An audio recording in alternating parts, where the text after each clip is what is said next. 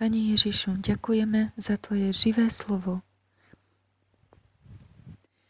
Jeho rodiče chodívali každý rok do Jeruzaléma na svátek Velikonoc. Také, když mu bylo 12 let, vystupovali do Jeruzaléma, jak bylo o této slavnosti zvykem.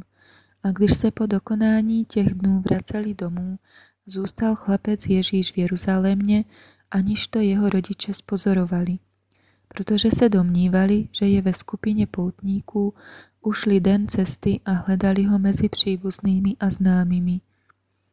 A když ho nenalezli, vrátili se do Jeruzaléma a hledali ho.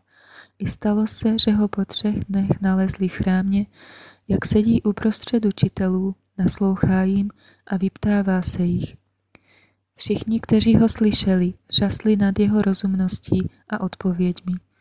Když ho rodiče spatřili, zhrozili se a jeho matka mu řekla, synu, co si nám to udělal? Hle, tvůj otec a já jsme tě z úzkostí hledali. A on jim řekl, jak to, že jste mě hledali? Nevěděli jste, že musím být ve věcech svého otce? Ale oni neporozuměli tomu slovu, které jim pověděl. I se stoupil s nimi, přišel do Nazareta a byl jim podán. Jeho matka pečlivě uchovávala všechna tato slova ve svém srdci. A Ježíš prospíval v moudrosti a v tělesném růstu a v přízni u Boha i u lidí. Ďakujeme Duchu Svetý